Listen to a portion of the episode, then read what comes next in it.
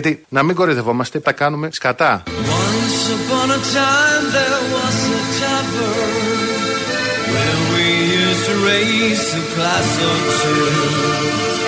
Remember how we laughed away the hours and think about the great things we would do.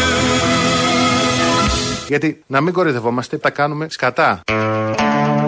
Αυτός είναι ο κυβερνητικός εκπρόσωπος, ο κύριος Μαρινάκης, ο οποίος, όπως όλοι οι κυβερνητικοί εκπρόσωποι, λένε αλήθειες στο press room όταν ε, τους ρωτάνε οι δημοσιογράφοι και έκανε αυτή την τοποθέτηση, η οποία νομίζω απηχεί την πραγματικότητα. Συμφωνούμε πάρα πολύ, αν όχι όλοι, στο σύνολο. Όχι, το σύνολο υπάρχουν και κάποιοι άλλοι που διαφωνούν με όλο αυτό. Μπορεί να έχουν χειρότερη έκφραση για όλα αυτά που έχει κάνει η κυβέρνηση. Και έτσι όπως τα έχει καταφέρει η κυβέρνηση. Αν δεν σας καλύπτει αυτή η τοποθέτηση του κυβερνητικού εκπροσώπου, έχουμε και βουλευτή του κυβερνώντος κόμματος που τα λέει περίπου έτσι. Κοιτάξτε, εγώ πιστεύω ότι ζείτε σε μια χώρα η οποία έχει ολοκληρωτικώς καταστραφεί.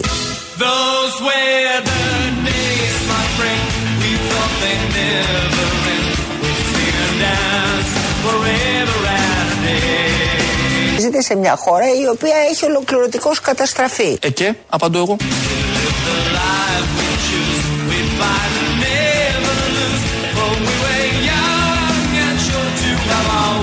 Ψήφος στην κυβέρνηση είναι μία ψήφος κατά.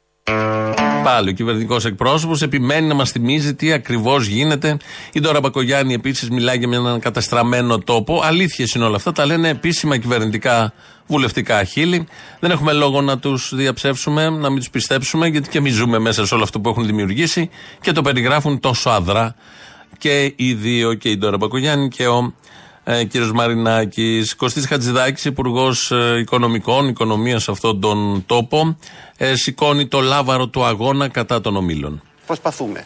Πρώτον με τους ελέγχους εσφροκέρδεια, καμπάνες σε ελληνικούς ομίλους, σε ξένους ομίλους, χωρίς έλεος, διότι πράγματι εδώ δεν μπορεί σε αυτή τη δύσκολη συγκυρία ο καθένας να κάνει ό,τι του κατέβει και να κοροϊδεύει και να βγάζει γλώσσα στην, στην κοινωνία.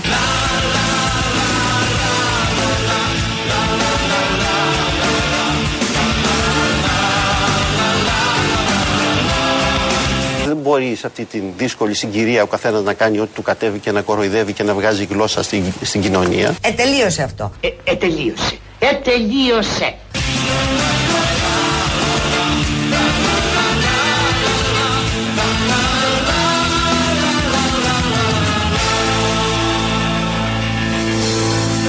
Κοντά μας ο Υπουργός Οικονομικών, ο κύριος Χατζηδάκης. Καλημέρα, κύριε Υπουργέ. Καλημέρα, καλημέρα. καλημέρα. Καλώς Τι κάνετε, Έχετε αδυνατήσει. Το φορολογικό σας έχει φάει. Είναι από την προεκλογική περίοδο και μετά το κράτησα.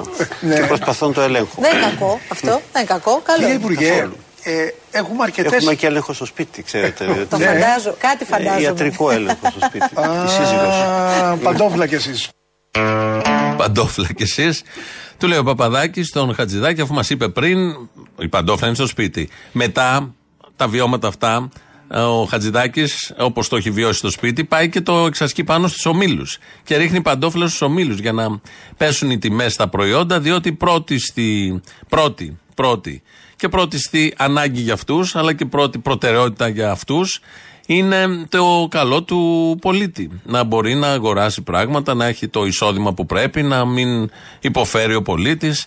Γιατί πάνε κάτι μίζεροι στα σούπερ μάρκετ και βγαίνοντας από τα σούπερ μάρκετ βρίσκουν τις κάμερες και λένε είναι ακριβά, η φέτα πήγε τόσο. Το λάδι έχει πάει τόσο και γενικώς είναι ένας λαός που μονίμως γκρινιάζει, δεν του φτάνουν καθόλου. Γι' αυτό το θέμα ε, ρώτησε ο Παπαδάκης στον ε, κύριο Χατζηδάκη γιατί δεν γίνεται κάτι με το ΦΠΑ στις τιμές των τροφίμων, που είναι κομβικό θέμα, το καταλαβαίνουμε όλοι. Και έδωσε, έχουν, απα- έχει απαντηθεί αυτό το θέμα πολλές φορές στο παρελθόν από Πρωθυπουργό, Υπουργούς, Βουλευτές, συνέχεια και από δημοσιογράφους που κάνουν χρέη κυβερνητικού εκπροσώπου. Ε, ε, σήμερα, πριν λίγη ώρα, ο Χατζηδάκη, θα την ακούσουμε τώρα την απάντηση, ε, ήταν η πιο ειλικρινής απάντηση και αποκαλυπτική επίσης. ΦΠΑ σε βασικά τρόφιμα. Η μείωση του ΦΠΑ σε βασικά τρόφιμα. Δεν θα είχες σαν αποτέλεσμα την αύξηση της κατανάλωσης. Άρα, όχι μόνο θα ισοφάριζε τα έσοδα για το κράτος, μπορεί να ήταν και μεγαλύτερα λόγω της αύξησης της κατανάλωσης. Δείτε, όλα αυτά τα καταλαβαίνω, αλλά θα παρακαλούσα να γίνει κατανοητό ότι κάθε Έλληνας Υπουργός Οικονομικών ξεκινάει την προσπάθειά του με μερικά γκολ από τα αποδητήρια που δεν τα έχουν οι άλλοι Υπουργοί Οικονομικών της Ευρωπαϊκής Ένωσης. Ποια είναι τα γκολ αυτά από τα αποδητήρια; Πρώτον είναι η εξυπηρέτηση του χρέους. Που παρά τις ρυθμίσεις που έχουν γίνει και παρά τη μείωσή του ως ποσοστό του ΑΕΠ παραμένει μεγάλο. Το δεύτερο είναι οι αμυντικές δαπάνες. δηλαδή οι φρεγάτες, τα αεροπλάνα στοιχίζουν. Στοιχίζουν. Όλα αυτά στοιχίζουν, οπότε δεν μπορούμε να μειώσουμε τις τιμές στα τρόφιμα, γιατί έχουμε πρώτον την εξυπηρέτηση του χρέους και δεύτερον τις αμυντικές δαπάνες, οι οποίες αμυντικές δαπάνες ευθύνονται και για την δημιουργία του χρέους. Είναι ένας ωραίος κύκλος όλος αυτός. Αλλά πέρα από τον κύκλο, που αυτό είναι το λιγότερο, εδώ οι προτεραιότητες της κυβέρνησης αυτής και όλων των κυβερνήσεων είναι πολύ συγκεκριμένες και πολύ καθαρέ. Ακόμη και στα χρόνια του μνημονίου δεν κόψαμε ούτε ένα ευρώ από τις αμυντικές περίφημες δαπάνες, που δεν είναι αμυντικές. Είναι ανατοικέ δαπάνες, γιατί πρέπει ως μέλος της μεγάλης αυτής πολυεθνικής ειρηνικής συμμαχίας πρέπει να έχουμε συγκεκριμένο αριθμό πλοίων κτλ. Ε, αεροσκαφών και δεν ξέρω εγώ τι άλλο. Και καλά για την άμυνα της χώρας, αλλά χρησιμοποιούνται για τις ανάγκες ή θα χρησιμοποιηθούν για τις ανάγκες του ΝΑΤΟ, του ΝΑΤΟ όποτε αυτές έρθουν. Οπότε εδώ, μόλις ακούσαμε τον Υπουργό να λέει πολύ καθαρά ότι ναι, θα πληρώνουμε στα ράφια του σούπερ μάρκετ, στα ταμεία του σούπερ μάρκετ, γιατί πρέπει να έχουμε φρεγάτες οι οποίες στοιχίζουν. Και το περίφημο χρέος, το οποίο ενώ το ξεπληρώνουμε και πήραμε τόσα αιματηρά μέτρα στα χρόνια του μνημονίου που έχουν παραμείνει όλα σε ισχύ μέχρι και σήμερα, δεν πέφτει το χρέος. Μεγαλώνει το χρέος. Οπότε πάντα θα υπάρχει ένα χρέος, θα υπάρχει μια φρεγάτα που στοιχίζει και θα υπάρχουν αυτές οι θηλιές και δεν θα μπορούν να γίνουν όλα τα υπόλοιπα για να ζουν οι άνθρωποι αυτοί όλοι μας εμείς εδώ να ζούμε λίγο πιο κανονικά, αν θα μπορεί να συμβεί αυτό ποτέ, να μην πληρώνουμε, εν πάση περιπτώσει, διπλάσιε ή τριπλάσιε τιμές για τα ίδια προϊόντα με αυτές τις τιμές που πολλούνται, στα, σε σύγκριση με τις τιμές που πολλούνται στα υπόλοιπα σούπερ μάρκετ στις άλλες ευρωπαϊκές πόλεις. Πολύ ειλικρινής, πολύ ωραίος ο κύριος Χατζηδάκης, πάντα τον εκτιμούμε, έχει αυτό τον ωραίο κινησμό και τα βγάζει με το χαμόγελο. Πάντα επειδή έχει φάει την παντόφλα στο σπίτι, βγαίνει μετά και ξεσπαθώνει στα κανάλια τα πρωινά. Μέσα σε όλα αυξάνονται και τα διόδια. Δεν ξέρω αν το έχετε ακούσει. Όμως δεν θα είναι μια αύξηση 12% που προβλέπεται σύμφωνα με τις τάδε συμβάσεις που έχουν υπογραφεί από τους προηγούμενους και τους προ-προηγούμενους. Έχουμε κυβέρνηση που δεν είναι ανάλγητη, που σκέφτεται πάντα το λαό. Αυτό το 12% θα σπάσει σε τρία χρόνια. Δηλαδή θα δοθεί κάτι τώρα και μετά θα δοθούν τα υπόλοιπα. Όλο αυτό ο κυβερνητικός εκπρόσωπος το παρουσιάζει με τον εξής τρόπο η συμβατική υποχρέωση ήταν να αυξηθούν τα διόδια από 1η Πρώτη του 23 κατά 12%. Ε, μετά από διαπραγματεύσεις για προφανείς λόγους μη επιβάρυνσης των πολιτών, για προφανείς λόγους μη επιβάρυνσης των πολιτών, αυτό πάγωσε. Επανήλθε προφανώς το θέμα γιατί ήταν μια μετάθεση της υποχρέωσης αυτής και αυτό το οποίο θα ανακοινώσει το Υπουργείο είναι να μπουν οι αυξήσεις αυτές από 12-10% και για να μην επιβαρυνθούν οι οδηγοί με μεγαλύτερες αυξήσεις και για να μην επιβαρυνθούν οι οδηγοί με μεγαλύτερες αυξήσεις, ουσιαστικά αυτή η αύξηση να πάει τμηματικά. Δηλαδή 6% το, το 24, 2% το 25, 2% το 26. Και επειδή υπάρχει και ο πληθωρισμός του 23 για το 24, που μετρήθηκε το Σεπτέμβριο σε 1,6%, συνολικά θα έχουμε 7,6% το 24, 2% το 25 και 2% το 26. Γι' αυτό, επειδή η κυβέρνηση δεν είναι ανάλγητη να βάλει αυτό το 12 συν του πληθωρισμό, το σπάει σε κομμάτια, οπότε θα έρθει λίγο-λίγο για να μην επιβαρυνθούν οι οδηγοί. Όπως λέει, θα επιβαρυνθούν δηλαδή, απλά θα επιβαρυνθούν μέσα σε ένα βάθος διετίας, τριετίας, ξεκινώντας από το 24. Αυτά τα πολύ ωραία και την ωραία σύλληψη να το παρουσιάσει έτσι κομματιαστό, ανήκει στον κύριο Μαρινάκη. Άρα στην πραγματικότητα, μία ήδη αναλυφθή σε σημαντική υποχρέωση έγινε, διαχειρίστηκε με τέτοιο τρόπο από την πολιτική ηγεσία, ώστε να επιβαρύνει ένα χρόνο αργότερα τους ε, οδηγούς, να μην επιβαρύνει με κάποια αποζημίωση τον ε, Έλληνα φορολογούμενο συνολικά και να γίνει όσο πιο ήπια και σταδιακά, γιατί είναι, όπως καταλαβαίνετε, το 7,6 συν 2 συν 2 από ένα απότομο 12%.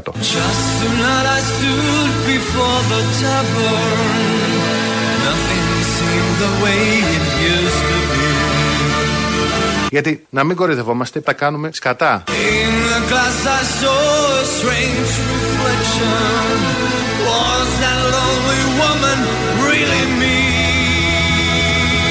Δεν θέλουμε αλήτες στο γήπεδο. Θέλουμε παιδιά, οικογενειάρχηδες. Έτσι να φτιάξουμε ένα καινούριο ποδόσφαιρο. Ο Μπέο είναι αυτός που δεν θέλει αλήτες για το καινούριο ποδόσφαιρο, θέλει οικογενειάρχηδες. Οπότε το είπε και το βάλαμε κι εμείς εδώ, γιατί είναι η κραυγή ενός ανθρώπου που καταλαβαίνει ο καθένας δεν έχει καμία σχέση με την αλητεία του ποδοσφαίρου και θέλει τους οικογενειάρχηδες στο γήπεδο. Γι' αυτό το βάζουμε ως κραυγή ενός ανθρώπου που πασχίζει για το καλό των γηπέδων, ηθικό στοιχείο, καθαρό στοιχείο πάνω απ' όλα. Και πρέπει να ακούγονται αυτές οι φωνές. Εκεί ήθελα να καταλήξω από την αρχή. Την προηγούμενη εβδομάδα έδωσε συνέντευξη ο Δημήτρης Κουτσούμπας στον Νίκο Χατζηνικολάου. Ε, την Πέμπτη κυκλοφορεί σε κομμάτια ή ολόκληρη, μπορείτε να τη δείτε αν θέλετε, αλλά υπάρχουν διάφορα κομμάτια που κάνουν βόλτα στο διαδίκτυο όπως συμβαίνει πάντα. Τα πιο έτσι hot, μπορούμε να πούμε. Ένα από αυτά τα κομμάτια hot είναι αυτό που ρωτάει ο Χατζηνικολάου αν ποτέ το ΚΚΕ έρθει στα πράγματα, αν θα ξανακάνει εκλογές. Το ερώτημα είναι, αν κερδίσει κάποια στιγμή το κουκουέ εκλογές, θα ξανά έχουμε μετά εκλογές ή τέλος; Είναι να, μια- το, να το πω είναι σε μια γλώσσα, μυθολογία σε που γλώσσα λέγεται. κουτσούμπα πάπαλα. Φυσικά και θα υπάρχουν εκλογές. Πάντα υπάρχουν εκλογές. Ε, θα λειτουργεί το σώμα των αντιπροσώπων, όπως θα ονομάζεται. Θα ονομάζεται Βουλή, Βουλή των Αντιπροσώπων, των εκλεγμένων εκπροσώπων του λαού. Ε, μάλιστα θα είναι και πιο άμεσες οι εκλογές. Δηλαδή εμείς μιλάμε ότι πρέπει να γίνονται μέσα από διαδικασίες που θα ξεκινάνε από τους χώρους δουλειάς, να εκλέγουν δηλαδή οι εργαζόμενοι από τα εργοστάσια, από τις υπηρεσίες, από τα γραφεία τους, από όλους τους χώρους δουλειάς και τους κλάδους, τους αντιπροσώπους τους στο ανώτερο σώμα που θα κυβερνά τη χώρα, που θα ε, εκπροσωπούν τους εργαζόμενους, το ίδιο οι φοιτητές, το ίδιο οι συνταξιούχοι, ε, το ίδιο άλλες κοινωνικές κατηγορίες, οι αγρότες, οι συνεταιρισμένοι θα συμμετέχουν σε γενικές εκλογές με καθολικό δικαίωμα, με συζήτηση και αναλυτική συζήτηση. Δεν θα γίνονται με επομένως προτάσεις- όπως σήμερα. Με προτάσεις, ναι προφανώς. Ε, αυτό που έχουμε ως ιδανικό, ως Δηλαδή στόχο, θα μπορεί να φυσικά το υπάρξει συζητήσουμε με, εναλλαγής με τον ελληνικό θα λαό. Θα μπορεί. υπάρχει η εργατική τάξη, οι εργαζόμενοι θα αποφασίσουν. θα μπορεί να για αυτό το υπάρχει σύστημα εναλλαγή το στην πολιτικό εξουσία. επίσης. Ή όπως συνέβαινε στα χρόνια του υπαρκτού σοσιαλισμού, θα μείνει στην περίπτωση αυτή 40-50 χρόνια το ΚΚΕ. Μόνο 40-50 χρόνια. Δεν γίνονται, δεν θα γίνει όλο αυτό αυτή τη φορά για να μείνει 40-50 χρόνια. Εδώ θα τερματίσει το κοντέρ. Οι ερωτήσεις του Χατζη Νικολάου έχουν μια αξία. Είναι οι κλασικές ερωτήσεις που τίθενται για τέτοια θέματα με έναν έτσι, σε ένα παροχημένο πλαίσιο. Παρόλα αυτό όμως είναι μια ωραία αφορμή για συζήτηση. Εκλογές σαν αυτές που έχουμε εδώ και που ζούμε, αυτή την κομμωδία, όχι. Δεν θα έχουμε και ευτυχώς δεν θα έχουμε. Εκλογές με αγορασμένους βουλευτές από επιχειρηματικά συμφέροντα δεν πρέπει να έχουμε. Και δεν θα έχουμε σε αυτά τα 40, 50 ή 140, 150 χρόνια. Εκλογές που βγάζουν κυβέρνηση με το 25% του συνόλου, με μαγειρεμένους εκλογικούς νόμους, με μαύρο χρήμα, δεν πρέπει να έχουμε. Και ευτυχώς δεν θα έχουμε. Κάνω και το μελλοντολόγο. Εκλογές με τις τράπεζες, ιερές αγελάδες, χρηματοδοτούμενες από όλους εμάς, όχι, δεν πρέπει να έχουμε και δεν θα έχουμε. Εκλογές που η ελευθερία ορίζεται ως η μπουρδα που λέει απλόχερα κάθε πολιτικό σούργελο ή μαϊντανός στα κανάλια, όχι, δεν πρέπει να έχουμε και ευτυχώς δεν θα έχουμε. Εκλογές και δημοκρατία που το 95% των φόρων το πληρώνουν συνταξιούχοι και εργαζόμενοι και μικρομαγαζάτορες, όχι, δεν πρέπει να έχουμε και δεν θα έχουμε. Εκλογές και δημοκρατία με ράτζα στα νοσοκομεία για τους πολλούς. Αποκλεισμένους μαθητές από τη μόρφωση και καθόλου ίσες ευκαιρίες για όλους τους νέους, όχι, δεν θα έχουμε και τέτοια δημοκρατία και τέτοιες εκλογές και δεν πρέπει να έχουμε. Δημοκρατία τέτοια με κυριαρχία των πλούσιων έναντι των φτωχών δεν θα έχουμε και δεν πρέπει να έχουμε. Και αντίστοιχα τέτοιες εκλογές. Εκλογές έγκρισης και όχι πραγματικής επιλογής πάλι δεν πρέπει να έχουμε. Γιατί ουσιαστικά αυτό που γίνεται σε αυτές τις εκλογές τώρα, στην ελεύθερη αστική δημοκρατία, είναι έγκριση επιλογών που έχουν λάβει άλλοι. Αυτό κάνει ο λαός. Και τέλος, εκλογές και δημοκρατία που θεωρεί κόστος τις κοινωνικές ανάγκες, αξία το κέρδος και όχι την ανθρώπινη ζωή, όχι. Δεν πρέπει να έχουμε και δεν θα έχουμε. Τέτοιες δηλαδή εκλογές σαν αυτές που ζούμε και που κάπως εγώ τις περιγράφω εδώ, δεν θα έχουμε ευτυχώς. Πρέπει να τελειώσει αυτή η κομμωδία για 40, 50 ή για τα επόμενα 140, 1400, 1500 χρόνια. Από εκλογές έχει βγει ο Βορύδης, όπως όλοι γνωρίζουμε. Και περίπου και αυτός, χωρίς να τον έχει ρωτήσει ο Χατζη Νικολάου, τοποθετείται για αυτό το θέμα. Θα ακούσουμε τώρα πώς. Μιλάει για την όρημη δημοκρατία και την περίφημη ιδεολογική ηγεμονία. Έχει μια μανία ο Βορύδης με αυτά, της αριστεράς. Στην Ελλάδα έχουμε κάνει το να μπορείς να πεις ότι είσαι δεξιό κάτι συγκλονιστικό. Το είναι κανονικό πράγμα Το αυτό, κρατώ έτσι. αυτό. Δεν Το είναι... κρατώ, το κρατώ, το είναι, κρατώ. Είναι, είναι αυτό που λέγαμε ευτυχώς τελειώνει. Νομίζω έχει τελειώσει αυτή η ιστορία. αυτό που τελειώσει, λέγαμε έτσι. ναι, Μάλιστα, μα, με μάλιστα, την ιδεολογική ηγεμονία Ναι. της αριστεράς. Τώρα νομίζω ότι αυτό τελειώνει. Έρχεται κανονικά. Ο καθένας έχει τις απόψεις του. Η δημοκρατία μας είναι όρημη. Θα τις εκφράσει. Θα πει αυτό Σωστό. που θέλει να πει. Θα παρουσιάσει τις θέσεις του. ο- Θα γίνονται εκλογές. Ο ελληνικός λαός αποφασίζει τι θέλει Τώρα. και τι πρόγραμμα η ζωή είναι απλή.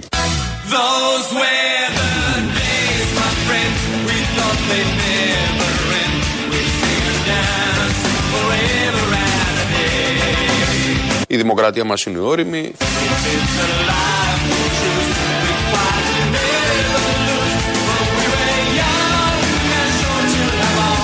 Η δημοκρατία μας είναι όρημη.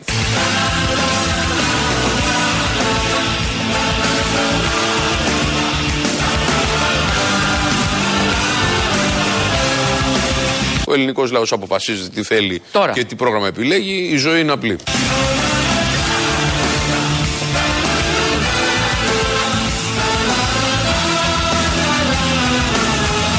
Ο ελληνικός λαός αποφασίζει τι θέλει Τώρα. και τι πρόγραμμα επιλέγει. Η ζωή είναι απλή.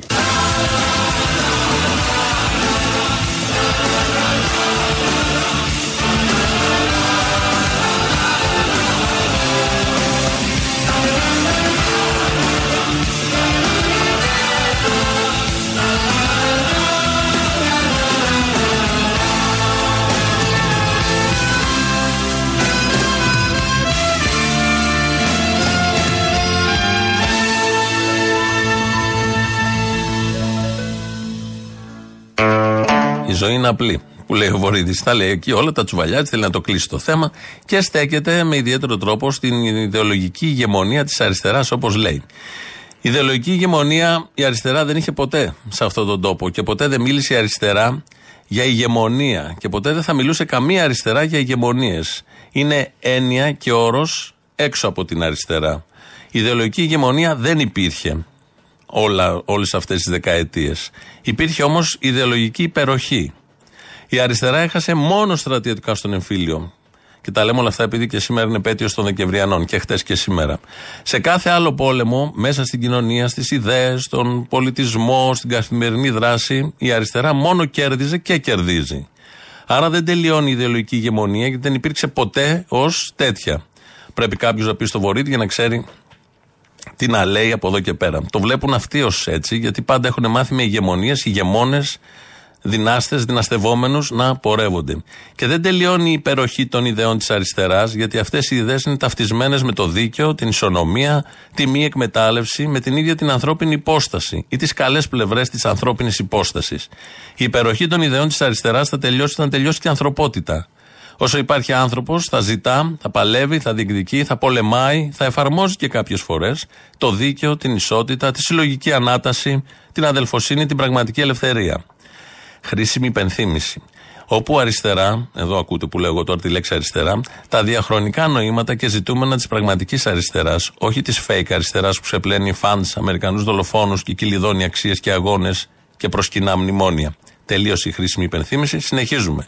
Στον αντίποδα λοιπόν των ιδεών της αριστεράς, της πραγματικής αριστεράς, είναι οι ιδέες της ατομικότητας, της εκμετάλλευσης, της κερδοφορίας χωρίς όριο, της ανεξέλεκτης ανάπτυξης, της εύνοια των λίγων, της καταπίεσης των πολλών, της καθυπόταξης των ανθρωπίνων δικαιωμάτων και ζωών, της εκμυδένισης της ανθρώπινης υπόστασης. Αυτές οι ιδέες ποτέ δεν θα υπερέχουν. Αυτές οι ιδέες δηλαδή που ο Βορύδης προσκυνά, και δεν είναι μόνο ο Βορύδης, είναι πάρα πολλοί. Μπορεί να κυριαρχούν αυτές οι ιδέες σήμερα, αλλά δεν θα υπερέχουν ποτέ. Είναι ιδέες που επιβάλλονται από μηχανισμούς εθνικούς και υπερεθνικούς, κρατικούς και παρακρατικούς, μέσα ενημέρωσης, την ευρέως διαδεδομένη υποκουλτούρα και από εκεί επιβάλλονται αυτές οι αξίες, τη δικαιοσύνη ή τμήμα της δικαιοσύνης ή τον τρόπο λειτουργίας της δικαιοσύνης, την αστυνομία και αν ζορίσουν τα πρό- πράγματα επιβάλλονται και με όπλα. Όπως έγινε το Δεκέμβρη του 1944, σαν σήμερα 4 Δεκεμβρίου. Αυτές λοιπόν οι ιδέες, η ιδεολογική υπεροχή εκφράζεται κάθε μέρα. Σε ένα απλό παράδειγμα θα πάμε τώρα. Σημερινό. Δεν ψάξαμε κάτι που έγινε χτες, προχτές ή πέρυσι για να είναι δυνατό. Κάτι που έγινε σήμερα. Είναι μια μεγάλη εταιρεία η οποία λανσάρεται, δεν έχει σημασία το όνομά της, θα μπορούσε να είναι οποιαδήποτε. Λανσάρεται ως φιλική προ του εργαζόμενους, είναι αυτά οι ιδιοκτήτες που αγαπάνε το προσωπικό τους, κάνουν δώρα. Όμως όταν κάποιοι από το προσωπικό συνδικαλιστικάν γράφτηκαν στο σωματείο, τους απέλησε. Προσπάθησε να τους διώξει. Αυτό κινητοποίησε και τόσο καλή είναι. Αυτό κινητοποίησε και τους υπόλοιπους και σήμερα το πρωί κλείδωσε μέσα στα γραφεία, κατέβασε ρολά και μείναν μέσα οι εργαζόμενοι. Απ' έξω βεβαίως το πάμε. Ποιος άλλος θα ήταν απ' έξω και προσπαθεί να μας πει τι γίνεται, το πάμε στους απ' έξω και να δώσει και μια αλληλεγγύη, ένα σφιγμένο χέρι προς τους μέσα. Την Παρασκευή 1η Δεκέμβρη, ημέρα εκλογών του Σωματείου, η εταιρεία προχώρησε σε μαζικές απολύσεις εργαζομένων μελών του Σωματείου, εκ των οποίων οι τρεις είναι και υποψήφιοι στις εκλογές του Σωματείου. Το σχέδιο τρομοκράτη των εργαζομένων και εμπόδι των εκλογών του Σωματείου δεν θα περάσει. Πάρτε πίσω τις απολύσεις. Συνάδελφοι, καταγγέλουμε στους εργαζόμενους της περιοχής ότι εδώ μια εταιρεία που διαφημίζεται ως προοδευτική, προχωρημένη και οικογενειακή που φροντίζει όλους τους εργαζόμενους μετά τις απολύσεις που έκανε σε συναδέλφους επειδή οργανώθηκαν στο συνδικάτο τους τώρα που έφτασαν οι εργαζόμενοι να διεκδικήσουν τις δουλειές τους έχει κλειδώσει όλο το κτίριο με κίνδυνο για το σύνολο των εργαζομένων που βρίσκονται μέσα και δεν δέχεται να συναντηθεί με το σωματείο. Φοβούνται και κρύβονται σαν τα ποντίκια. Ναι, αλλά έχουμε εκλογές όμως. Έχουμε εκλογές και είναι όρημη η δημοκρατία. Μην τα ξεχνάμε αυτά. Πρέπει να τα έχουμε όλα στη ζυγαριά, όπως λέει και ο Βορύδης. Και έχει τελειώσει η ιδεολογική ηγεμονία της αριστεράς. Για τον Βορύδη και όλους αυτούς, αυτό που γίνεται σήμερα εκεί είναι η ιδεολογική ηγεμονία. Αυτό ορίζουν ως ιδεολογική ηγεμονία. Δηλαδή να κάνει ό,τι θέλει το κάθε αφεντικό, αλλά να μην πάει κανείς απ' έξω να διαμαρτυρηθεί. Να μην δείξει αλληλεγγύη προς τους μέσα. Οι δε μέσα να μην τολμήσουν ποτέ να οργανωθούν, να διεκδικήσουν, να ζητήσουν κάτι παραπάνω, γιατί είναι πολύ καλό το αφεντικό. Οτιδήποτε άλλο γίνει είναι η ιδεολογική ηγεμονία της αριστεράς που πρέπει να παταχθεί, να χτυπηθεί ή δεν ξέρω εγώ τι άλλο. Κάπως έτσι, με όλες τις αναλογίες, πριν ε, δεκαετίες, σαν σήμερα ήταν η δεύτερη διαδήλωση που γινόταν στο Σύνταγμα, στην πλατεία Συντάγματος. Η πρώτη είχε γίνει χτες, σαν χτες, 3 Δεκέμβρη. Ε, την είχε συγκαλέσει το ΕΑΜ, που τότε ήταν κυρίαρχη πολιτική δύναμη, που τότε ήταν η μόνη πολιτική δύναμη στον τόπο, γιατί οι άλλοι την είχαν κάνει με ελαφρά πηδηματάκια και είχαν πάει στην Αίγυπτο ή οπουδήποτε αλλού. Είχαν γυρίσει βέβαια πριν ένα μήνα και αρχίσαν τις μηχανογραφίες με πρώτο το γέροντα της Δημοκρατίας, Γεώργιο Παπανδρέου. Με πρώτο το Τζόρτσιλ, το Σκόμπι, αλλά και ο γέρον της Δημοκρατίας που είχε πει εκείνο το περίφημο Ναι, συμφωνούμε και στην λαοκρατία, ένα μήνα πριν. Μετά έσφαξε τον κόσμο με τόσο ομό και ιταμό τρόπο. Ε, οπότε ε, στο- σε κλίμα Δεκεμβριανών παραμένουμε από το ηχητικό του Χατζη Νικολάου και κάτω στον Κουτσούμπα. Είμαστε σε κλίμα Δεκεμβριανών. Είναι ένα μήνυ αφιέρωμα που έχει, είναι πολύ πίκυλο σήμερα. Ευτυχώς τότε, ευτυχώς τότε ήταν οι φίλοι μας οι Άγγλοι, τα βλέπω και στα Twitter που τα γράφετε, και γλιτώσαμε και έχουμε ελευθερία και έχουμε εκλογές από εκεί και πέρα και περνάμε πάρα πολύ καλά. Το αστικό καθεστώς όπου στις 13 πλέον Δεκεμβρίου έχει φτάσει στο χαμηλότερο του σημείο και φαίνεται πάνε να πάνε προς κομμουνισμόν, το κολονάκι, την πλατεία συντάγματος, μέχρι του Μακρυγιάννη, αυτό το κομμάτι είναι το κομμάτι του αστικού καθεστώτος. Και βέβαια την περιοχή στο Γουδί, όπου είναι η ταξιαρχία του Ρήμινη, έχουν και λίγο πρόσβαση εκεί που σήμερα στο πάρκο Ελευθερία που είναι το άγαλμα του Βενιζέλου, αυτό το κομμάτι, μέχρι το νοσοκομείο λέει Αγκριακού. Αυτή είναι η Αθήνα, η ελεύθερη Ελλάδα της αστικής δημοκρατία κυβέρνηση Παπανδρέου. Όλοι οι άλλοι Αθήνα είναι πια κομμουνιστικοί. Όλα κομμουνιστικά. Και Σαριανή, Παγκράτη, όλα.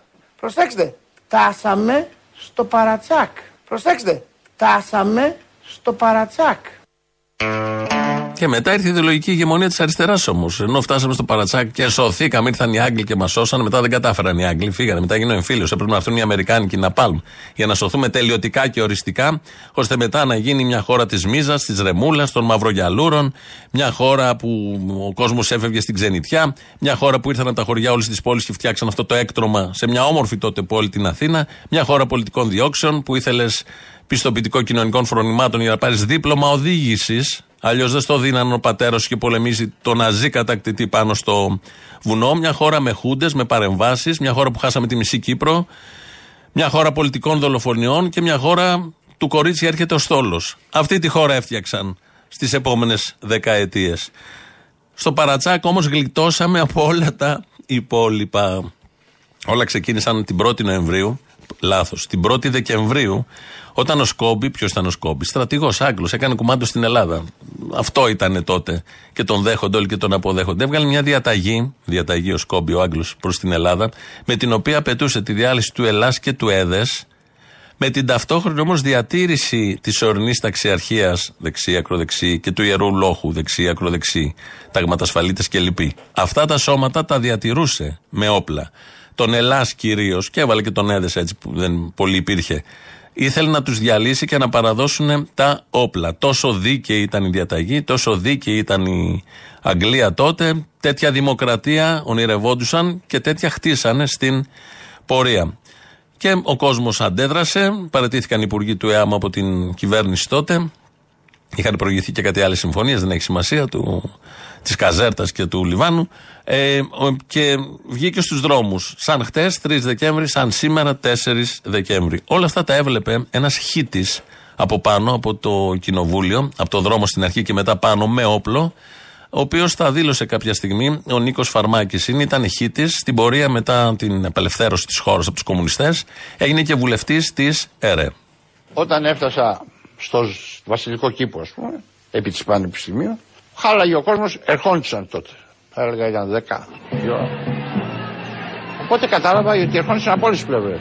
Πανεπιστημίου, Ερμού, ε, Σταδίου.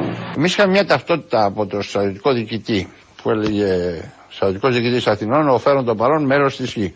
Και μπαίνω μέσα στον περίβολο των παλαιών αυτών. Έγιναν οι όλες οι εξεκριβώσει και μου λένε ανέβα πάνω στο παράθυρο δεξιά. Είναι ένας σκοροφύλακα, θα καθίσει δίπλα. μου. Και δεν θα πυροβολήσετε μέχρι ότου αυτοί πατήσουν τον άγνωστο. Όταν πατήσουν τον άγνωστο, πήρε καταβούληση. Ο όγκος ήταν ακόμα εκεί που είναι το King George, ας πούμε. Θα πρέπει να ήταν γύρω στους 250.000 ανθρώπους. Και ανεβαίναν φωνές, ε, φωτογραφίες Ρούσβελτ, Στάλιν ως επιτοπλίστων. Σημαίες Σοβιετικής Ενώσεως, Αμερικής ως επιτοπλίστων. Όχι αγγλικές σημαίες, ούτε ελληνικές, ίσως να υπήρχαν ελάχιστα. Και ξαφνικά, εγώ κοίταγα, α, δεξιά μου ήταν η, η αστυνομική διεύθυνση. Και στον μπαλκόνι ήταν ο Εύερτ ε, με τρει-τέσσερι άλλους αξιωματικούς. Αστυνόμοι Β, αστιφύλακε, αρχιφύλακες, υπαρχιφύλακε. Αυτό ήταν η σύνθεση. Οι οποίοι άλλοι μεν έβαλαν στο πεζοδρόμιο κάτι μπρέντκαν τα οποία είχαν, άλλοι με τυφέκια αραβίδε και άλλοι με στέν αυτόματα άρχισαν να βάλουν αντίον του πλήθους. Το πλήθος σταμάτησε. Και εκεί που χάλαγε ο κόσμος, υπήρξε απόλυτο σιωπή. Έπεσαν μερικοί κάτω, δεν ήξερα εγώ τότε τι είναι, νεκροί τραυματίε κλπ. Αλλά μετά από δύο λεπτά, θυμάμαι χαρακτηριστικά, μία κοπέλα που ήταν στο οπτικό μου πεδίο απέναντι και κρατούσε μία σημαία κόκκινη, έσκυψε, τη βούτυξε στο αίμα ενός που ήταν κάτω και τη σήκωσε και όταν τη σήκωσε το αίμα που είχε μαζέψει έκανε μία γραμμή, ξέρετε, στον αέρα.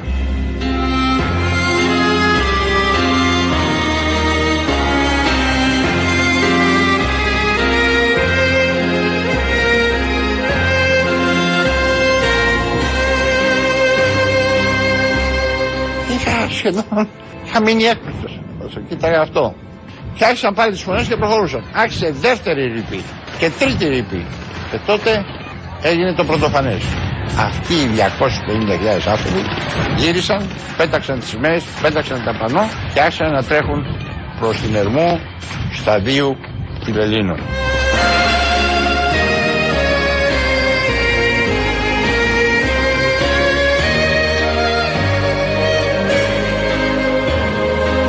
Τα έζησε, συνέβαλε κιόλας, πυροβολούσε ο ίδιος, το έχει παραδεχτεί εδώ με συνέντευξή του. Νίκος Φαρμάκη ήταν χήτη, μετά ήταν βουλευτής, εθνοπατέρας στις κυβερνήσεις του εθνάρχου μας, του Καραμαλή. Αυτά σαν έτσι μείνει υπενθύμηση κάπως των όσων έγιναν ε, 3 και 4 Δεκέμβρη του 1944. Ξεκίνησε για ένα-ενάμιση μήνα τα περίφημα Δεκεμβριανά που έληξαν με την ιστορία, με τη συμφωνία της Βάρκιζα το Φλεβάρι του 45. Τα υπόλοιπα τα γνωρίζετε, τα ζούμε, είμαστε ελεύθεροι και περνάμε πάρα πολύ ωραία χωρίς ιδεολογικές ηγεμονίες. Αυτό είναι το βασικό. 2, 11, 10, 80, 8, 80. Να μιλήσετε για τις ηγεμονίες και όλα τα υπόλοιπα. Ο Δημήτρη Δημήτρης Κύρκος ρυθμίζει τον ήχο. Βάζουμε τον πρώτο λαό, κολλάει στις πρώτες διαφημίσεις. Γεια σας, Αποστόλη μου. Γεια χαρά. Ο Φαμπρικάριος. Ο ποιος; Ο Φαμπρικάριος. Η φαμπρικά, η φαμπρικά δεν σταματά Δουλεύει νύχτα, δουλεύει νύχτα μέρα Μηχανή 8. Μηχανή 8. Έλα. Τώρα τη φάγαμε για αυτή την εβδομάδα. Τελειώσαμε. Όταν λες τη φάγαμε, α, τελειώσαμε εννοείς τη φάγαμε. Άλλο κατάλαβα. Ότι τη φάγατε όπως την τρώτε κάθε εβδομάδα. Κοίτα, ήταν να τη φάμε κανονικά όπως κάθε εβδομάδα. Δηλαδή να έρθουμε και το Σάββατο πάλι. Αλλά αυτή τη φορά ήμασταν πολύ μπροστά στις παραγγελίες, φίλε μου, και τους ράψαμε το στόμα. Τη φάγατε αλλιώς. Κατάλαβα. Ναι, ε, Άρα μήπως την κεράσατε αυτή την εβδομάδα, δεν ρηφαίνεται. Ναι, ναι, γάμισέτα, γάμισέτα. Θέλω να πω ότι αντί να ξεπεινάσουν οι βλαμμένοι αυτοί που μας κυβερνούν κανέναν άνθρωπο, να μην ξεσπιτώσουν κανέναν άνθρωπο. Αυτά θα ήταν πραγματικοί πανηγυρισμοί για την ανθρωπότητα, για την Ελλάδα και τα σχετικά. Πάνε και μου λένε τώρα για τις επιστολές και πάει λέγοντας. Με την καθιέρωση για πρώτη φορά στην ιστορία της χώρας μας της επιστολικής ψήφου μπορεί κανείς να πει ότι η σημερινή ημέρα είναι ιστορική για την ελληνική δημοκρατία. Μιλάμε για τραγελαστικά πράγματα και πανηγυρίζουν δηλαδή λες και είναι το υπέρτατο νομοσχέδιο, πώ το λένε. Ποιος γαμμάει. Κύριε Μπαρβαγιάννη, πείτε του καλαμούκι. Κύριε Βυσδέκη, Πορφύριε, εσείς; Να μην ειρωνεύετε. Δεν γίνεται, δεν ξέρει αλλιώς. Όποτε δεν κοιμάμαι καλά, την προηγούμενη μέρα έχω σπάσει ένα αυγό και είναι μαύρο. Λοιπόν, Αντώνη, διάλεξε μου ένα αυγό που θες να κάνουμε την αυγομαντία. Θα πρέπει πρώτα να το καθαρίσουμε από ενέργειες οι οποίες το πιάσανε, από χέρια που το πιάσανε νωρίτερα και γενικά να το προετοιμάσουμε για να μας πει αυτά που έχει να μας πει. Όταν κοιμάμαι καλά. Α, μάνα, αυτά δεν μπορώ. Η άβρα μου το έχει κάνει λευκό το αυγό. Εντάξει, γεια σας. Τα βλέπεις; Ο κρόκος μέσα θα είχε μαύρα στίγματα. Αλλά εσύ είσαι πάρα πολύ καλά. Ού, και είναι μια χαρά το αυγό σου. Έλα ρε φίλε Αποστολή, τι κάνεις; Καλά. Βάλε λίγο μυαλό ρε σε αυτό το θεμιό. Δεν- Περιλέβει την απογείωση του Δεν υπουργού γίνεται. και την προσγείωση του λαού. Αλλιώς απογειώνεται ένας υπουργός, αλλιώς απογειώνεται ένας λαός. Μάλιστα. Κατάλαβα. Δεν μπερδεύεται. Το σημειώνω, βεβαίως. Έγινε, ευχαριστώ πολύ. Γεια. Γεια σας. Μπορώ να μιλήσω με τον Αποστολή. Ε; Μπορώ να μιλήσω με τον Αποστολή. Μιλάτε; Μ' ακούτε; Ναι. Μπορώ να μιλήσω με τον Αποστολή. Ένα σου κάνει. Ναι. Έλα, μ' ακούς; Σ' ακούω. Δεν έχω πάρει τα παραπολιτικά. Ναι, βρε μαλάκα, μια ώρα μιλάς με τον Αποστόλη και δεν το έχεις καταλάβει όμως. Εγώ δεν σε ακούω εδώ μέσα. Πού είσαι, βγες από εκεί μέσα. Είμαι, είμαι στα μάξι, ρε φίλε. Βγες από εκεί μέσα, βρε αγόρι μου, σου κάνει κακό, δεν ακούς. Εντάξει, δεν κατάλαβες. Να έχω γραφημένα. Να σε ρωτήσω κάτι. Θέλω να ρωτήσω το εξής και σοβαρά. Πιστεύεις ότι υπάρχει ανεργία στην Ελλάδα; Ανεργία; Ναι. με τον Άδων Υπουργό Εργασίας Ανεργία, λάστιγε αυτά παλιά. Εδώ σου λέει κάνουμε ρεκόρ. Το 2009 είχαμε ανεργία κάτω το 10%. Εγώ πιστεύω ότι οι Έλληνες. Την επίσημη, ε. Την επίσημη. Γιατί οι υπόλοιποι μπορεί να δουλεύουν μια ώρα τη βδομάδα και τους πιάνει ότι είναι εργαζόμενοι. Και έτσι γεννούμε θέσεις εργασίας. Και έτσι βρίσκει ο κόσμος δουλειά. Και έτσι αλλάζει η ζωή των ανθρώπων. Και έτσι αυξάνει το εισόδημά του. Ξέρεις ποια είναι η περιέργειά μου. Εγώ και πολλοί φίλοι μου ψάχνουμε να βρούμε προσωπικό και καλοπληρωμένους. Και δεν βρίσκουμε. Μπορείς να μου εξηγήσεις λοιπόν πού είναι αυτοί οι εργάτες. Έχουμε εργάτες στην Ελλάδα ή μόνο επιστήμονες άραγε. Έχουμε εργάτες στην Ελλάδα. Δεν έχουμε τώρα και έρχονται οι Αλβανοί να μαζε- μαζέψουν τα ροδάκινα τώρα και οι Πακιστάνοι τις φράουλες τώρα. Έλα. Δεν θέλει να δουλέψει ο Έλληνας, παιδί μου, τώρα πού το πας; Έτσι, μπράβο, αυτό θέλω. Δεν θέλω. Μπράβο, μπράβο. Άδωνη, εσύ είσαι; Οι συμπολίτες μας δεν θέλουν να κάνουν και χειρονακτική εργασία. Συγχωρείτε. Άδωνη, εσύ είσαι ή κάποιος παρόμοιος μαλάκας; Όχι, μόνος σε Άλλος, ε, δεν πειράζει. Είστε πολύ, το ξέρω. Those were the days, my friend.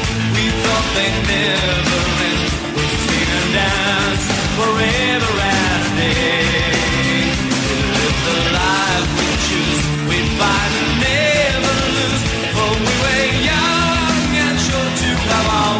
Κοιτάξτε, ε, εγώ πιστεύω ότι ζείτε σε μια χώρα η οποία έχει ολοκληρωτικώς καταστραφεί. Ε και, απαντώ εγώ.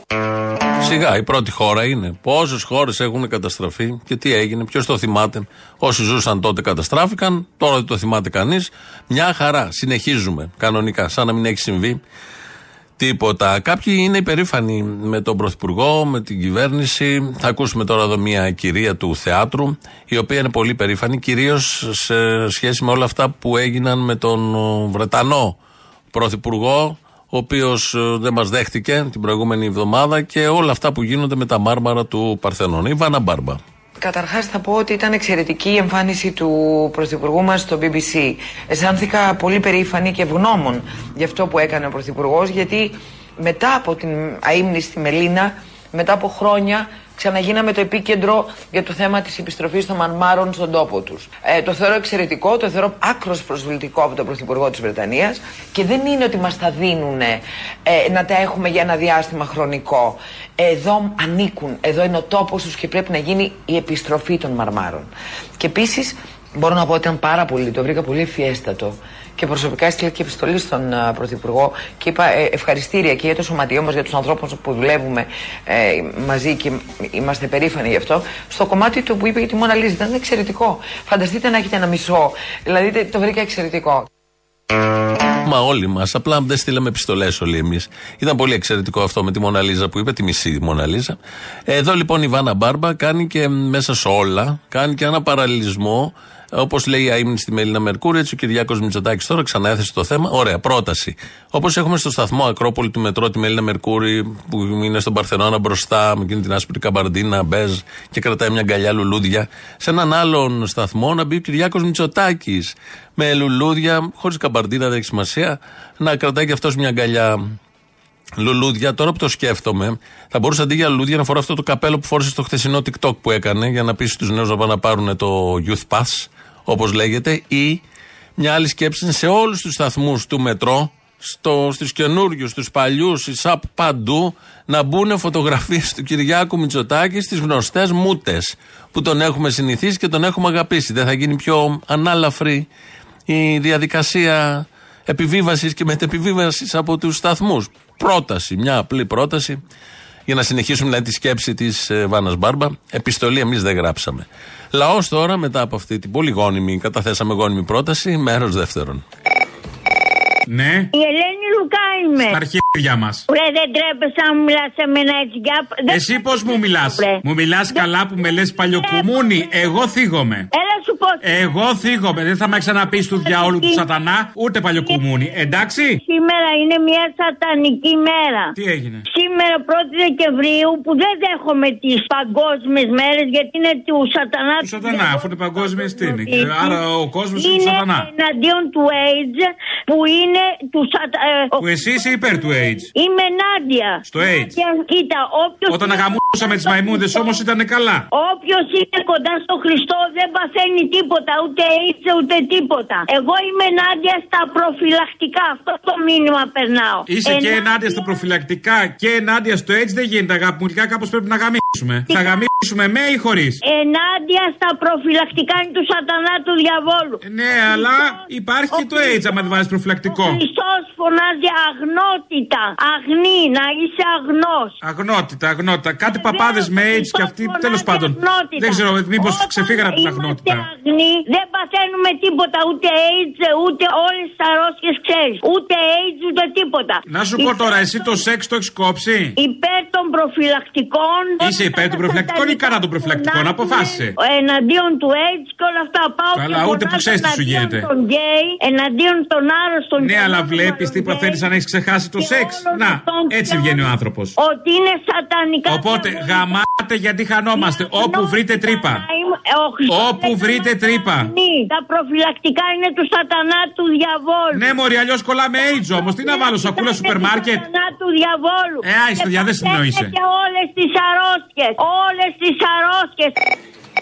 Αποστολή. Έλα. Σε παίρνω από μέσα. Από πού μέσα; Τώρα ήρθε και ο Μαρκόνι. Αν νόμιζα στην ψηρού. Όχι, ρε, τρελάδι. Για δες από το παράθυρο, είναι η Λουκά εκεί έξω, χοροπηδάει στα παγκάκια. Μέσα είναι και αυτή. Κυνηγάει τα περιστέρια. Α, Τα κάνει κυβέρνηση, λέει. ναι, εντάξει, έχουμε δει κυβερνήσεις και κυβερνήσεις. Έχουμε δει του βουνού, τώρα θα δούμε και του μουρλού. Σε έχει για υπουργό. Καλά είπα του μουρλού. Ποιο υπουργείο θέλεις; Εγώ, ε, παιδείας. Παιδείας. Ε, ναι, και το ζουμί εκεί είναι τώρα, εντάξει. Μάλιστα. Γάμα στην παιδεία του άλλου και ξεμπερδεύεις για 30 χρόνια. Δεν μου λες ο Μαρκόνι και δεν σε παίρνει; Τώρα δεν είπες ότι είστε μαζί εκεί; Ναι, γιατί δεν σε παίρνει όμως, όπως σε πήρα εγώ. Α, μπορεί να μην έχεις τηλεκάρτα, ξέρω εγώ. Μάλιστα. Τώρα θα του δώσω το τηλέφωνο να σε πάρει. Εντάξει. Τώρα περίμενα. Περίμενα. Είναι τα μετρικά μεγάλα σκάφη. Η Νεφέλιο Φρίξος και η Έλλη τα μικρά. Πώς τον Προθέμιος ότι με την επιτελική ψήφος, λέει, αυτή την επιστολική από το ίντερνετ, ας πούμε. Καθιερώνουμε για όποιον το επιθυμεί εντός και εκτός Ελλάδος την επική Μαλακίαν. Οι ξένοι που δεν έχουν καμία σχέση με την Ελλάδα ψηφίζουν. Αυτό δεν είπε; Ναι. Ο ξένο δεν είναι πώς γενιέ εκεί. Στα αρχίδια του η Ελλάδα. Ωραία είναι. Λοιπόν, αυτοί που είναι εδώ έχουν σχέση με την Ελλάδα. Δηλαδή αυτοί που ψηφίζουν το Μητσοτάκι, ρε παιδί μου. Έχουν Δεν έχουν σχέση με την υγεία γενικότερα. Δεν πατάνε. Είναι αλλού. Τι είναι αυτοί; Αλλού, το είπα. Ντελούλου, είναι ντελούλου. Το λέω για να καταλάβετε, να συνειδηθούμε. Είναι ντελούλου όλοι. Ντελούλου, ντελούλου. Να τα ξέρεις, Μωρισούλα. Ε, εσύ Ναι, εκεί ναι, με το ναι, χάμο ναι. και μου το παίζει για ρεζούς, τζόβενο. Ναι, η Ελένη Λουκά, ναι στην αγνότητα, ναι. Ποια αγνότητα, Μωρή Λουκά, πάντα πίσω κολλητά σύννεφο. Έχει γεμίσει ο κόλος AIDS. Ο, ο κόσμος, συγγνώμη, έχει γεμίσει ο κόσμος AIDS. Παγκόσμια μέρα σήμερα, άσε με τώρα. Είτε. Δεν χορταίνουμε γαμίση, σου λέω. Ναι στην αγνότητα, ναι στην... Πίπα κόλλο πάει η κατάσταση. Πίπα κόλλο από την κυβέρνηση ξεκινάει. Πώς να μην κολλήσεις, άσε με σε παρακαλώ. Το πολιτικοποίησε το θέμα τώρα στο τέλος. Αύριο και μεθαύριο έχουμε απεργία των ταξί. 48 ώρη απεργία 5 και 6 Δεκεμβρίου. Επειδή είχαν κυκλοφορήσει και κάτι φήμες ότι θα είχαν και σήμερα, σήμερα δουλεύουν κανονικά. Μας έχουν στείλει εδώ την ανακοίνωση ο ΣΑΤΑ. Προς αποφυγή παραπλάνηση του επιβατικού κοινού, η δίκη του ΣΑΤΑ επισημαίνει με ομόφωνη απόφαση όλων των παρατάξεων. Το Διοικητικό Συμβούλιο του ΣΑΤΑ προέκρινε την κλιμάκωση του αγώνα και οι 21 σύμβουλοι, εκφράζοντας την απέτηση του κλάδου των ταξί, απαιτούν να αποσυρθεί τώρα το φορολογικό νομοσχέδιο αυτό του Χατζηδάκη το ωραίο. Ορίστηκε 48 ώρε απεργία για την Τρίτη και Τετάρτη 5 και 6 Δεκεμβρίου από τις 6 το πρωί της Τρίτης έως τις 6 το πρωί της Πέμπτης. Και τη Δευτέρα εργάζονται σήμερα κανονικά τα ταξί. Να το ξέρετε όλοι εσείς που. Και αύριο έχει και πορεία. 10 και 30 το πρωί συγκεντρώνονται στο, στη Μάρνη. Ναι, στα στα γραφεία του ΣΑΤΑ στις 10.30 και μετά θα ανέβουν προς τα πάνω, προς το Σύνταγμα στο Υπουργείο Οικονομικών. Να το γνωρίζετε όλοι εσείς ε, που ε, χρησιμοποιείτε το τάξη. Για δύο μέρες δεν θα έχουμε. Τους έχει λιανίσει ε, κυριολεκτικά όλο αυτό το συστηματάκι που πάνε τώρα να εφαρμόσουν. Η Ντόρα Μπακογιάννη, να, μάλλον ο Σαμαράς, πριν λίγο καιρό, εν ώψη της επίσκεψης την Πέμπτη εδώ του Ερντογάν, άλλο μακελιό κυκλοφοριακό, ε, θα είχε τοποθετηθεί και είχε πει ότι τι τον θέλουμε τον Ερντογάν, είναι απομονωμένος, γιατί να έρθει εδώ. Ω ε, ήρωας Σαμαράς, τουρκοφάγος, βγήκε μπροστά και είπε αυτά που είπε. Βγαίνει η Ντόρα χτες και λέει, έδωσε μια απάντηση στον Αντώνη Σαμαρά. Κατά τη διάρκεια της διακυβέρνησης Σαμαρά οι επισκέψεις και ανάμεσα στην Ελλάδα και στην Τουρκία συνεχίστηκαν. Οι επαφές του κυρίου Σαμαρά με τον κύριο Ερντογκάν ε, στο πλαίσιο, στο περιθώριο του ΝΑΤΟ υπήρξαν. Άρα κατά τη, όλες οι ελληνικές κυβερνήσεις ακολουθούν την ίδια ακριβώς πολιτική. Διότι αυτό είναι το εθνικό συμφέρον. Είναι εύκολο να λες όχι και να κατηγορείς και δυστυχώς ε, στην Ελλάδα ο υγιής πατριωτισμός πάρα πολλές φορές ε, είναι σε πιο αδύναμη θέση από την πατριδοκαπηλεία που πουλάει πιο πολύ. Νόπα. Οι παλιές αναμνήσεις της οικογένειας που την έριξε ο Σαμαράς μετά που διεκδίκησαν την προεδρία του κόμματος και έχασε την τώρα του Σαμαρά και τώρα με αφορμή τον Τούρκο, τον Τούρκο πρόεδρο, ο Τουρκοφάγος Σαμαράς, η απάντηση της Ντόρα για την πατριδοκαπηλεία, όλα αυτά τα πάρα πολύ ωραία και μ, έτσι εθνικά πάνω από όλα. Φτάσαμε στο τέλος κάπως έτσι, μονιασμένα με ωραίες μνήμες. Έχουμε το τρίτο μέρος του λαού, διαφημίσεις αμέσως μετά το μαγκαζίνο με τον Γιώργο Πιέρο. Εμείς τα υπόλοιπα θα τα πούμε αύριο. Γεια σας. Καλημέρα. Καλημέρα. Αποστολή. Ναι. Αποστολή ψήνεσαι για πλακίτσα. Σε ποιον; Ένα φιλαράκι. Δεν τα κάνω μωρέ εγώ αυτά, με ξέρεις ξέρω, γι' αυτό σου λέω, αν ψήνεσαι. Α, ψήνομαι, ναι. Λοιπόν, άκου εδώ περίπτωση. Ο τύπος καλό παιδί, κούλη original. Πα, πα, πα, πα, πα, πα, πα. Τέλος πάντων. Θέλω τηλεφωνάκι ότι είσαι για απτυκνέ, για κάποια. Ό,τι γουστάρεις πες. Απτυκνέ κιόλας. Μα είναι δυνατόν τώρα. Ναι, ρε. Έλαντε, αν είναι δυνατόν, ρε φίλε. Θα πεθάνει, ψήνεσαι. Αυτά δεν μπορώ, τα άκυρα. Τέλος πάντων, πες του να πάρει. Ο, α, να πάρει, α, να α, σε πάρει. Να με πάρει. Να τον πάρει. Να με πάρει. Είπε ρε στην εκπομπή του ότι ήξερε τι θα πει ο Παπανδρέου, λέει, στο Καστελόριζο. Ναι, ναι. Κοιτάξτε, στο Μέγκα στη Θελόριζο ήμουν προετοιμασμένη. Δηλαδή, οι πληροφορίες είχαν έρθει και έτσι το σοκ ήταν σχετικά ελεγχόμενο. Μα πριν από λίγο καιρό ήταν κυβέρνηση, χρεοκοπήσανε τη χώρα σε ένα μεγάλο μέρος, φταίνε και αυτοί. Εννοείται ότι ήξερε τι θα πει ο. Ξέχασε ότι ο Καραμαλής το 2007 μας έλεγε να αγοράσουμε τζιπάκια. Ξέχασε, βάλτο λίγο αυτό ότι κάνουμε οικονομικό θαύμα, κάτι τέτοια. Δεν έλεγε ο Καραμαλής, τι έλεγε; Ναι, ναι, ναι. Μα, Οικονομικό θαύμα. Μπράβο, βάλτο και αυτό. Η Ελλάδα μπορεί να πετύχει οικονομικό θαύμα. Έλα ρε πάλι σε πιασα, καλησπέρα. Λοιπόν, επειδή η Επανάσταση πέφτει σε ημιαργία, 25η Νοεμβρίου έπεσε Σάββατο. Δεν άκουσα τίποτα για το Γοργοπόταμο. Αυτά, φιλιά. κόκκινο νερό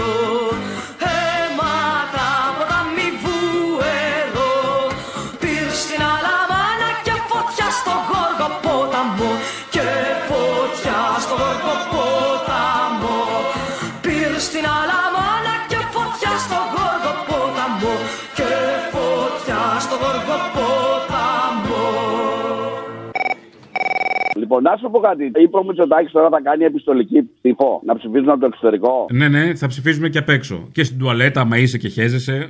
Πες δεν μπορώ. Με έχει πάει σερπατίνα. Επιστολική ψήφος. Τέλει. Απ, δεν έχεις δικαιολογία. Ή άλλη δικαιολογία. Ο άλλος που λέει είχαμε κόσμο το βράδυ σπίτι, δεν ξύπνησα. Όχι. Να μιλήσω. Το επόμενο να το κάνει να το στέλνουμε και μέσω Viber. Να μιλήσω. Θα ήθελα όχι ιδανικά. Έλα. Έλα. Πού είσαι; Εδώ, εκεί που ήμουνα. Δεν μπορούμε να σε πιάσουμε, ρε γάμο του. Έλα τώρα, αφού με πιάσες. Τόσο ψηλά σε έχει βάλει ο Πρωθυπουργός στη λίστα. Της παρακολούθησης. Ε, εντάξει, sorry κιόλας, ε. Θέλω να πεις στη συντρόφισσα από τη χωριστή ότι κακώς κυνηγήσανε αυτούς τους βουλευτές τους νέους. Γιατί αυτοί οι νέοι βουλευτές δεν έχουν ανακατευτεί με τα σκάνδαλα. Απλά είναι η σκηταλοδρομία του 4x400. Έχουν πάρει τη σκητάλη στα τελευταία 400 μέτρα. Αλλά ξέρουν από πού την πήρανε. Και κάτι άλλο, τα πρόστιμα στους συνταξιούχους τα ψήφισε και το Πασόκ μέσα στη Βουλή. Και δεν βλέπω κανένα το Μάρι από αυτά να λέει ότι κάναμε λάθος. Δηλαδή σε αυτό το γεροντάκο με τα 320 που τον ευγάλανε έξω. Μας πετάξαν έξω στον δρόμο. Εγώ ανάπηρος με 82% αναπηρία, 82 χρονών ανάπηρος, με το καρός με πετάξαν έξω. Πώς θα κάνει μήνυση αυτό στην αστυνομία που έχει μια δικαστική απόφαση, γιατί βγαίνει αυτός ο Φλόρος, ο Φλωρίδης, και λέει ότι υπάρχουν 700.000 μηνύσεις. Αφού είμαστε 5-6 εκατομμύρια, εδώ στην Ελλάδα είμαστε 10 εκατομμύρια, 700.000 τι είναι; Ήδη αυτός ο παππού πρέπει να κάνει 30 μηνύσεις. Αυτός σε όλους τους αστυνομικούς που παράνομα, γιατί έτυχε και είδα το βίντεο, ότι οι αστυνομικοί λένε ότι πήγε ο δικαστικός επιμελητής. Αυτός ο δικαστικός μαλάκας που πήγε, πήγε με μία απόφαση την προηγούμενη που ήταν να τον πετάξουν έξω. Και αυτά τα αρχίδια δεν πιάσανε να διαβάσουν γιατί αυτοί εκτελούν. Αυτοί λοιπόν που εκτελούν είναι εκτελεστές φωνιάδες. Φωνιάδες δεν είναι εκτελεστές του νόμου και πρέπει τον καθέναν ξεχωριστά να τον μηνύσει, να πάνε στο εδόλιο του κατηγορουμένου και αυτοί και οι μπράβοι που πήγανε. Γιατί όταν έχει ο άλλος δικαστική απόφαση και του πάρεις τα πράγματα από το σπίτι, είναι κλοπή. Τον κλέψανε. Παρουσία της αστυνομίας τον κλέψανε. Και όχι μόνο τον κλέψανε, τα τομάρια ξυλώσανε και τη ράμπα, την οποία την είχε ο άνθρωπος πληρωμένη. Και όλα αυτά που κάνανε ήταν παράνομα.